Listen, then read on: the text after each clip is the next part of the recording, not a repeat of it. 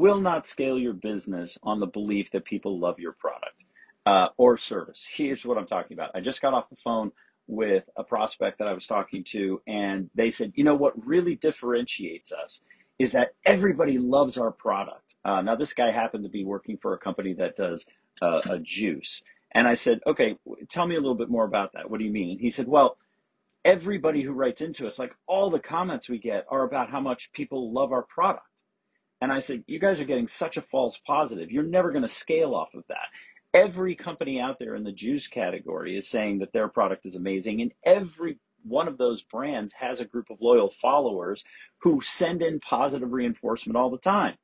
But if you go down the line, every one of you has a group of people that feels that way, every single one of you. And so to say, well, our juice tastes better and our people love it more is so infinitesimal in terms of distinction, you just can't count on it at all because everybody feels that way. And quite frankly, from a consumer standpoint, isn't that what you expect? You aren't going to buy a product that you don't feel is that way. So the real question now is now you're all parity. Now you're all a bunch of products that are patting yourselves on the back because you gave a great customer experience to a small group of people that really buys into it.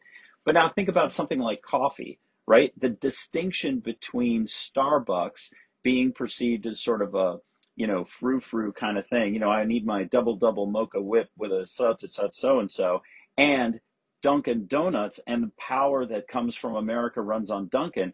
The Dunkin' people wouldn't be caught dead in a Starbucks, and the Starbucks people wouldn't be caught dead in a Dunkin'. That's brand loyalty. Now they're both selling hot brown water with some sugar or milk in it. But at the end of the day, what they've managed to do is say, look, we're for people who feel this way about the coffee experience, and we're for people who feel that way about the coffee experience.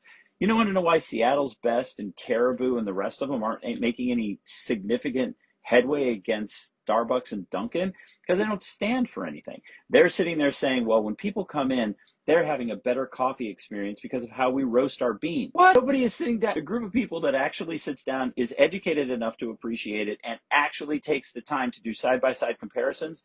Zero, very, very tiny.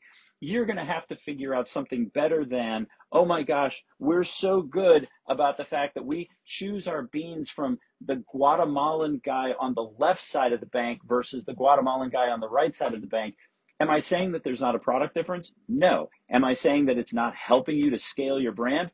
Yeah, because that's not a story people can relate to. You've got to find something bigger. Short Cast Club